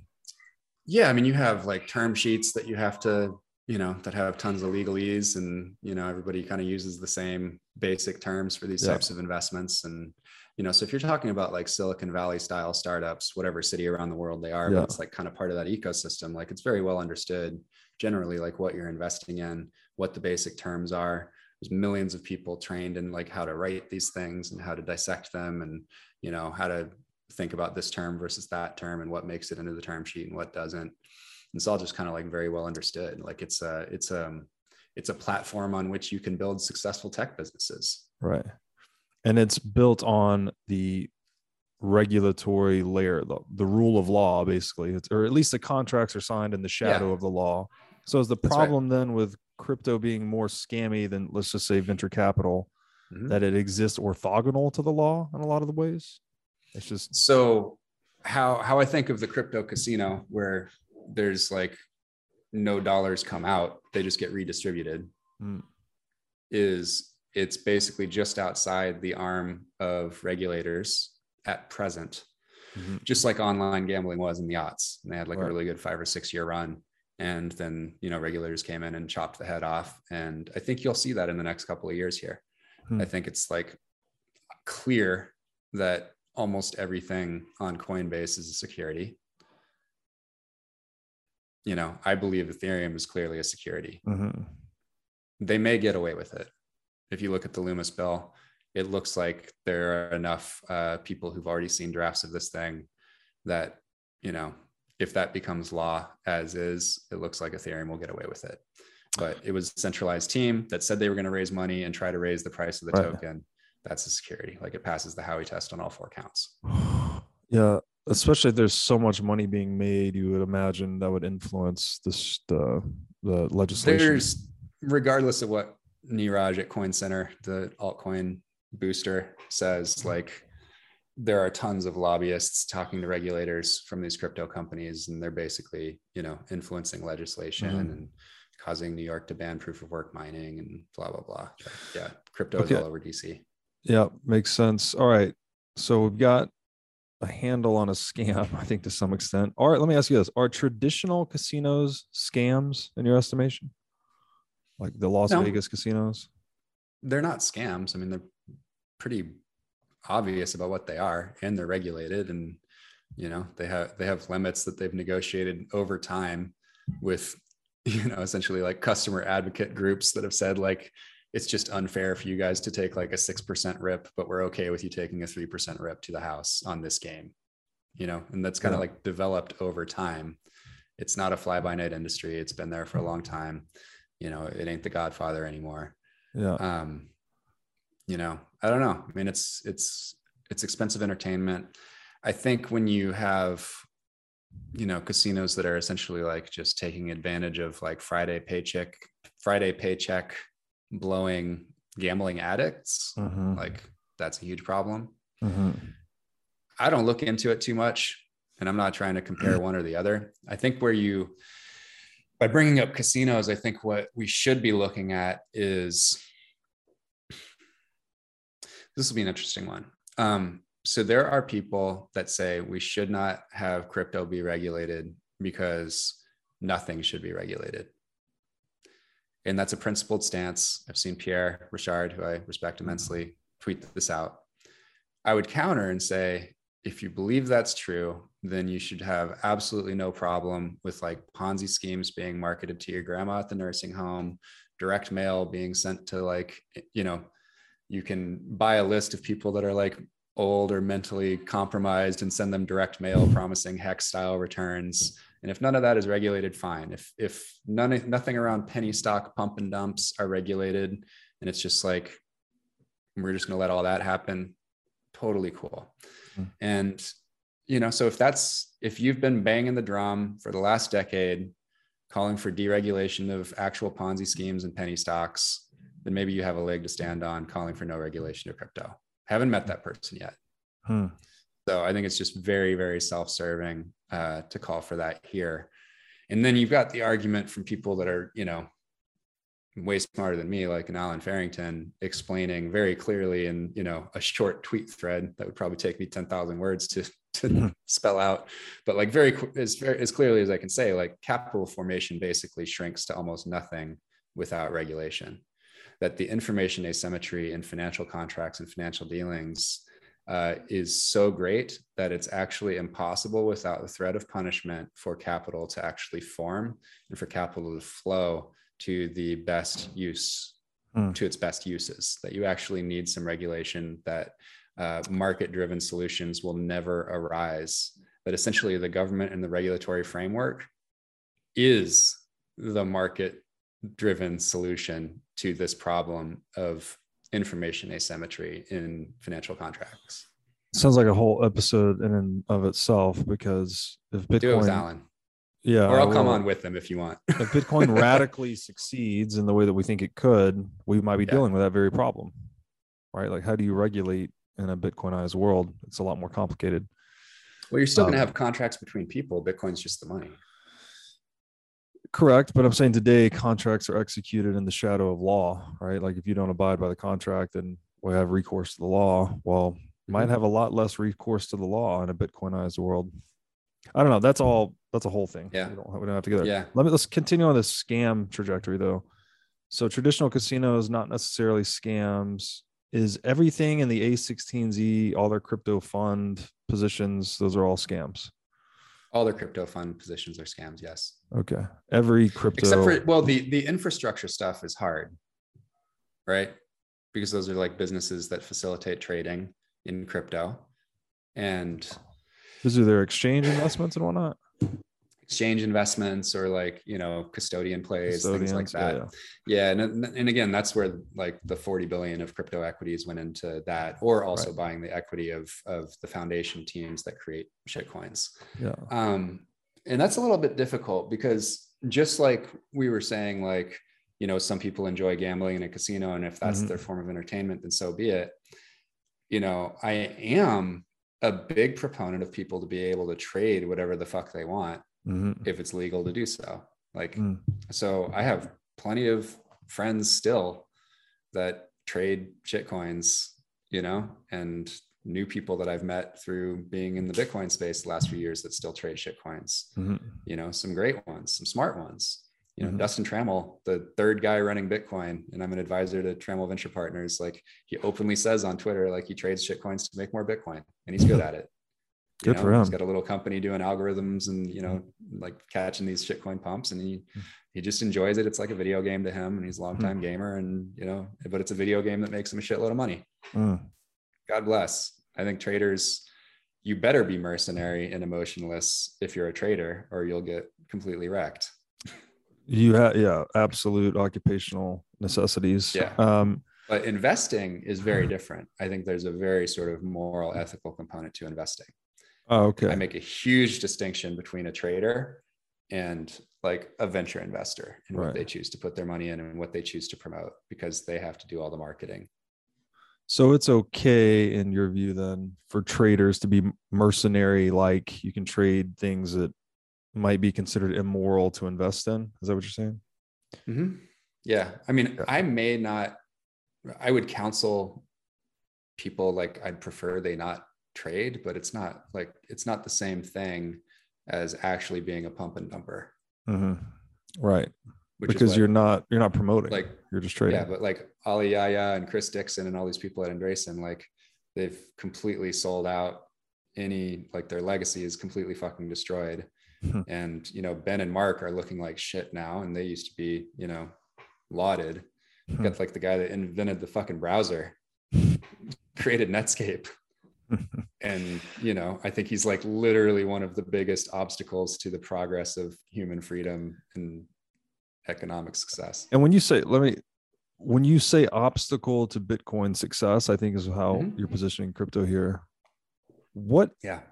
what is what are the mechanics of that obstacle? This is all this money keeps going into these scams. Retail is getting wiped out. That's money that should have gone into Bitcoin. Is that what you Mhm. mean when you say obstacle? Yeah, yeah, but I mean, it, it's all the different things that they do. It's the promotion of like ESG narratives and like Mm. anti-proof of work stuff. It's Yeah. the, you know, I mean, it's the Bitcoin affinity scamming and trying to Right. get people to like go into the crypto funnel instead of the the Bitcoin funnel. It's talking about Bitcoin, but then like only advertising crypto.com and SoFi and FTX and stuff like that. Like, you know, it's just kind of all the all the catching people that yeah otherwise would find bitcoin a lot further. Like the the the ltv of somebody coming into the space if you can fool them with crypto crapto for longer you can get more money out of them before they get through the shitcoin horseshoe and discover bitcoin and Right. understand it. They want that to be like a five year cycle or a 10 year cycle not like three months. They can't have any more Saylors understanding the difference between bitcoin and shitcoin in a few months you know they need they need five years of you in the casino first and they hope that you become a solidity dev before you start a bit like a lightning company Yeah. Wow. so they can milk you for a while So, all right, last one then on the scam topic. Is the US dollar a scam? we know what it is is there is there a lot of debate about what it is do we have pretty good information if you research it for few hours on the internet again with decent research skills and decent intelligence can you figure out what the dollar kind of is and you know you can't fucking trust it and they can print more and Yeah, I don't know. I don't know that it's easy to figure out. Um, I think you can obviously figure it out if you get good resources, but I don't know. Just turning someone loose, the average guy or girl, turning them loose on Google, like go tell me if the dollar's a scam or not. I don't know. know they'll run into a bunch of keynesians won't they Yeah. yeah Yeah. They, they will believe like I had a conversation with um a, a fellow ypo member who had just sold his company and went straight to defi started two protocols i think including one on luna because he's been silent the last month. Mhm. um, so he doesn't know anything about bitcoin and he's convinced that you can't have money that has a fixed supply. But meanwhile, this is this is somebody who qualified for YPO, which meant like I don't know, like big company, lots of employees, and and decided to sell that his share, you know, to his partners and leave that to go straight into DeFi because that's the future. Mm. And he has no information on money and no information on Bitcoin. And I think that would have been a lot harder to not even come across anything related to Bitcoin, even like five years ago. Mhm. So I think that's the result of the flood of money into crypto and Coinbase, FTX, and crypto.com ads on the Super Bowl and Matt Damon and Larry David and Tom Brady and fucking Floyd Mayweather and Logan Paul and everybody from CAA and everyone Andreessen's friends with. Like, I think that's the result of this crypto pump and dump. Short time to liquidity, we make our own weather. I think that's the result is that you're actually getting a lot of people that could understand Bitcoin, not even seeing it. They don't even get into the funnel. They're just they're they're hanging out above the funnel and going down the wrong funnel. Right. It's getting swept up in all the noise. Yeah, I mean it's RV crypto. Like Raoul, like he Yeah. saw he saw where the money was. There's no money in promoting Bitcoin. There's way more money in promoting crypto and doing crypto retreats and yeah. taking like you know and again like what's your seat right it doesn't matter whether you actually publicly accepts a check from ripple or publicly accepts Yeah. a check from like polychain it's all Yeah. the money comes in the side door Right. you know like invest answers this guy james that's blown up on youtube like he's got like 400000 subs or whatever like obviously the dude's taking money in the back door of course he has the celsius guy on like every three weeks and like they're pumping this there's all these rumors about payola between him and like digital asset news and these other guys like that claim to be doing it out of the goodness of their hearts and they donated all to charity and it's like well then why do you keep on having scammers on there So is this all right? The theme I'm detecting here is that all of this crypto phenomenon beyond Bitcoin is just a modern manifestation of this irresistible temptation to print money. I mean, anywhere and everywhere humans have gained the power to print money or produce money, they've done it. And they've done it until the money in question is typically printed into worthlessness.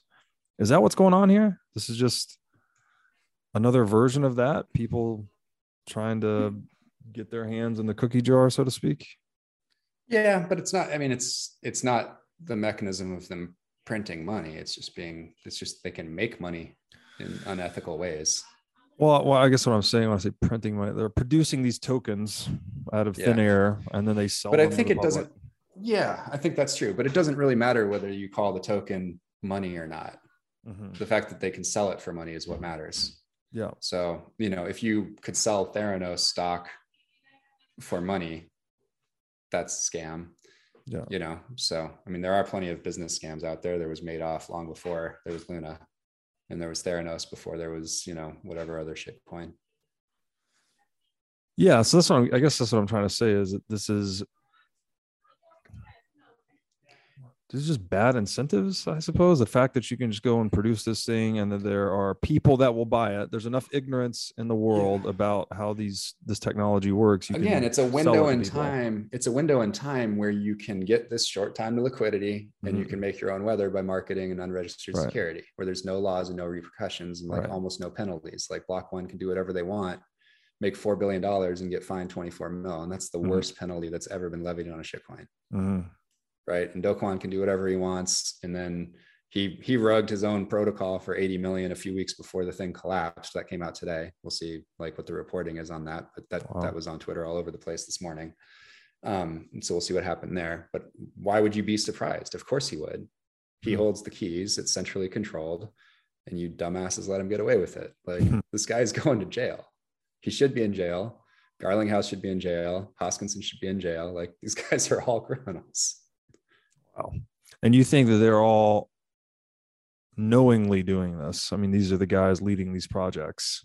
They they don't I mean, I guess Do Kwon's a different example. I mean, Do Kwon definitely knows. Richard Heart definitely knows. Yeah. The Link guy definitely knows. Hoskinson knows. Garlinghouse definitely knows. Like most of them know. I don't know if you get down into like the hundreds where there's like a 24 year old founder, if they actually know, maybe they think they're saving the world with some shit. But yeah. yeah, for the most part, I think most of these people know, especially the ones that have been around a while. What a sad life. What a sad existence to just every day you wake up and you're like, I'm just gonna go spew bullshit from the time I wake Yeah. up to the time I go to bed and wake up tomorrow and do it again. This seems really sad. I've got a juicy one, by the way, which I was just made aware of yesterday. Um, so, hey, Dennis, breaking news. Anyway, I'm not going to name any names here. So, no companies, no tokens, no nothing. But I was made aware yesterday from an insider uh, that a lot of the single token trusts and funds, uh, the AUM is in many cases 99 to 100% provided by the centralized team behind the printing of the token. and so they list it and they promote this product and hope that somebody, some institutional investor will buy it. And then they just redeem, and that's their exit liquidity. So I'll leave it to your audience to go and look up the various companies and products that have single token crypto funds, but I never understood why they would list these things. I also never understood why they would list uh, like shitcoin indexes. But the reason they list shitcoin indexes is because the AUM for the shitcoin index is in many cases also provided by the centralized token team. So like the, the people that created and printed the tokens in the early VCs will contribute their tokens to the fund so that it has a high market cap and looks successful and it looks like other people bought it. And then they market the hell out of it. And that's another avenue for exit liquidity. Wow.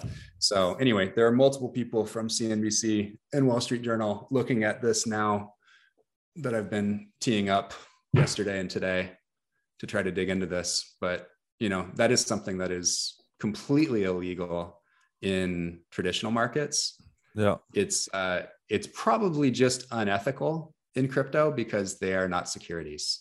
Mm-hmm.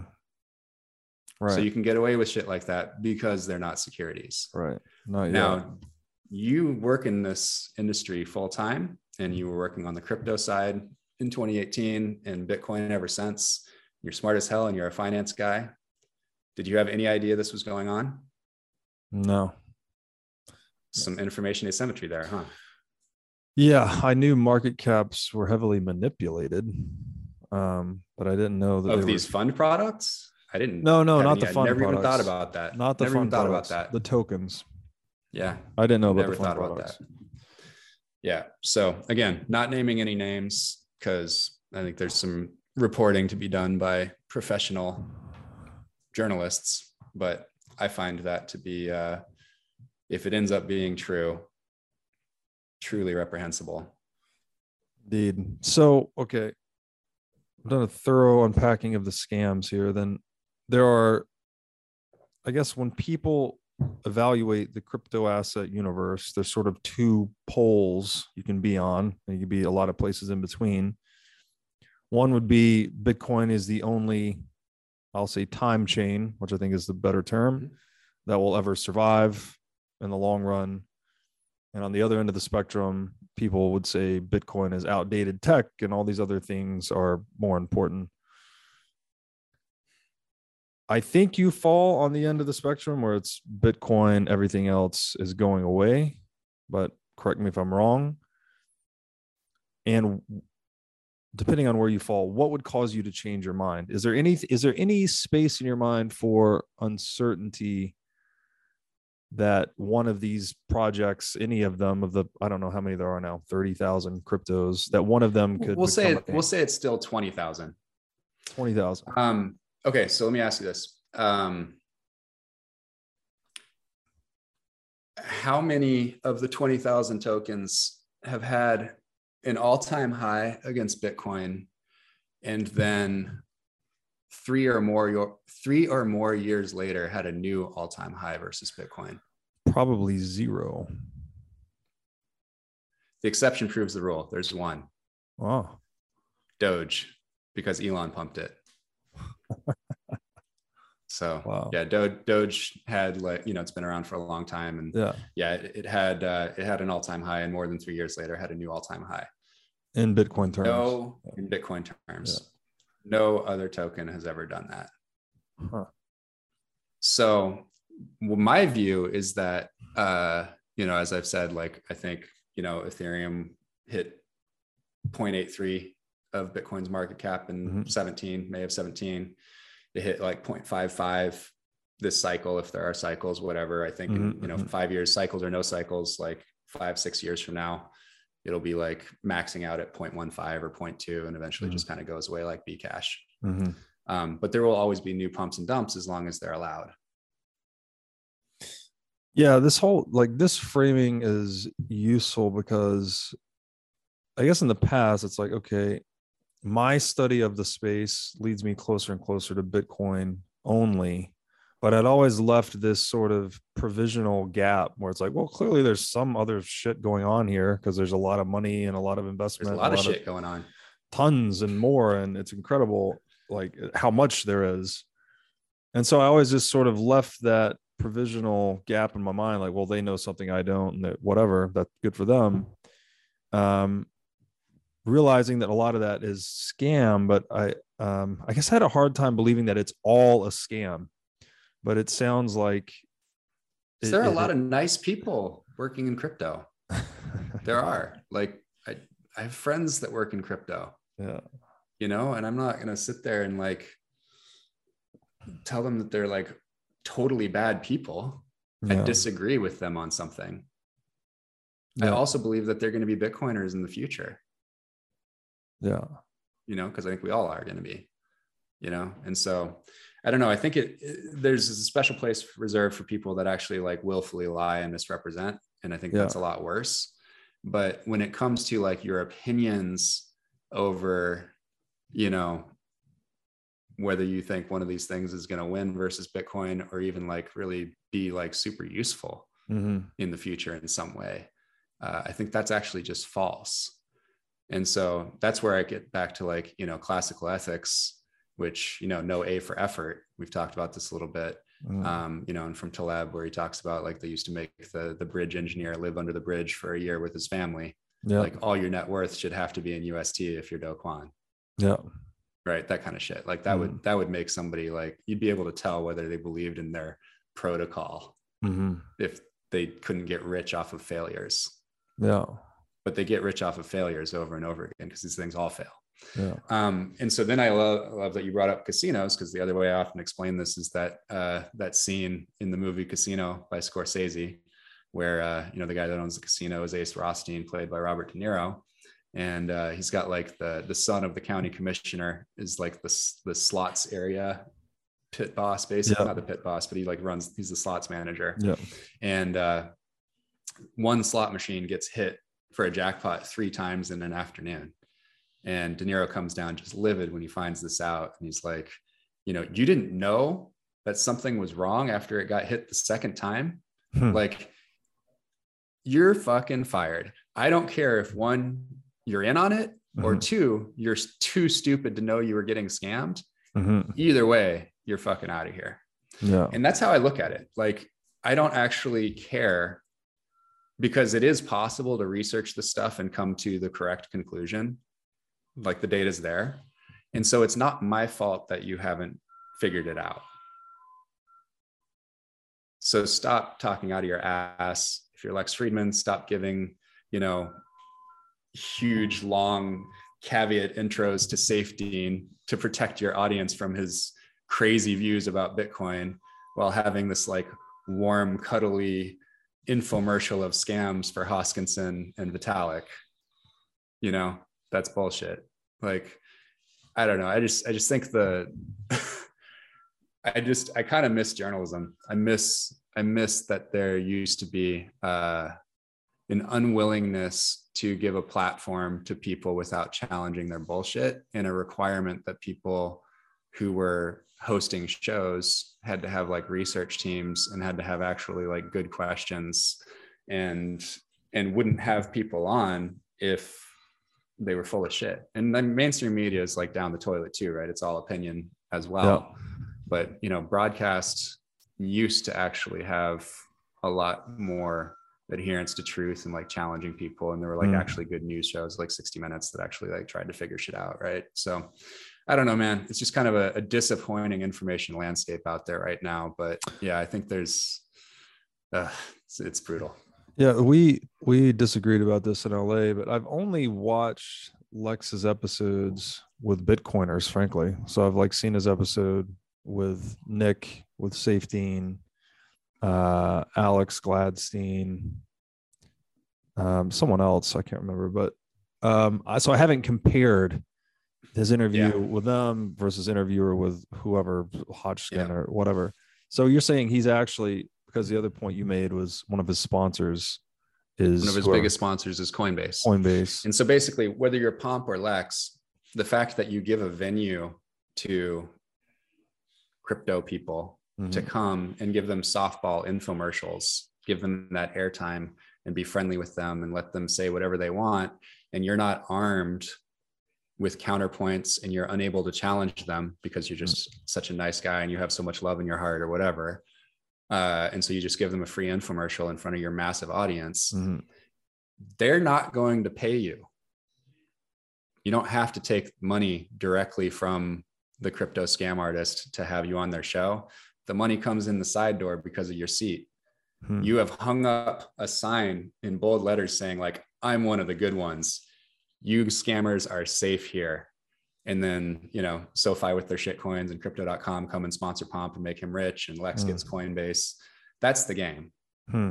you just have to have an open mind sorry but you have to be like a freedom maximalist to get the crypto sponsors and i know that means something different to you so i don't want to like argue over it but you know that's kind of their version is like i have an open mind about these things that was kind of like the Raoul thing right Hmm. so i'm not going to throw you i'm not going to target you over freedom maximalism even though i think you know it can be teased apart as we have already done but Um, i just don't believe in giving scammers your platform if you're a bitcoiner Yeah, we talked about that because you made the point that you think it's all right for Bitcoiners to go on Real Vision or whatever in the Anywhere. fuck Lex's Anywhere. show. Like clearly, should go Saylor going anywhere. on Lex's show has huge millions positive. of views, huge positive. yeah Um, there's there are exceptions that prove the rule, but they're so rare. But don't. Like the but your only point, exception I go go ahead. Your point was don't bring shit corners on the scammers Bitcoin on your platform. platform. Yeah. Yeah, yeah. I mean, I no, I say blanket. Don't give scammers your platform, regardless of who you are. Right. So with Lex, right? Because I again I've only watched his Bitcoiner interviews, but I liked his interview style. I think he asks good questions and whatever, whatever. But your counterpoint was like, no, I thought his interview of Saif was crap. I think kept on trying to like steelman steelman things against Saif, Hmm. and like he just does like encouraging softball interviews with shitcoiners. So I actually disagree with that. so that's why I've never I've only ever seen him do these steel manning. I thought that's what Yeah. his interview style was. But it sounds like I need to go watch a few of his shitcoiner interviews. Mm, I don't know that I'll ever get around to doing that. That sounds like Honestly, it's like watching paint dry. I can't watch the dude anyway. So Yeah. Interesting. Um, okay, so then we're not gonna have time to get into this. We'll have to do a part two. But all of that said, like uh, all this scamminess that's occurring in the world, which when you get really deep into Bitcoin, man, it seems like a lot of shit in the world is a scam. A lot, a lot, a lot. Uh, when you consider the US dollar itself is a scam, that's um yeah, that says it, right? That's one of the most desirous assets in the world, and it's a big scam. So this is the Yeah. framing for the relevance and the utility of Bitcoin cultural toxicity. And maybe you could just say so toxicity. I thought it was a cultural immune system for Bitcoin, still is. Yep. But you made this point last time when we were in LA that you said it also exists. I think you said this to reduce asymmetries. Mhm.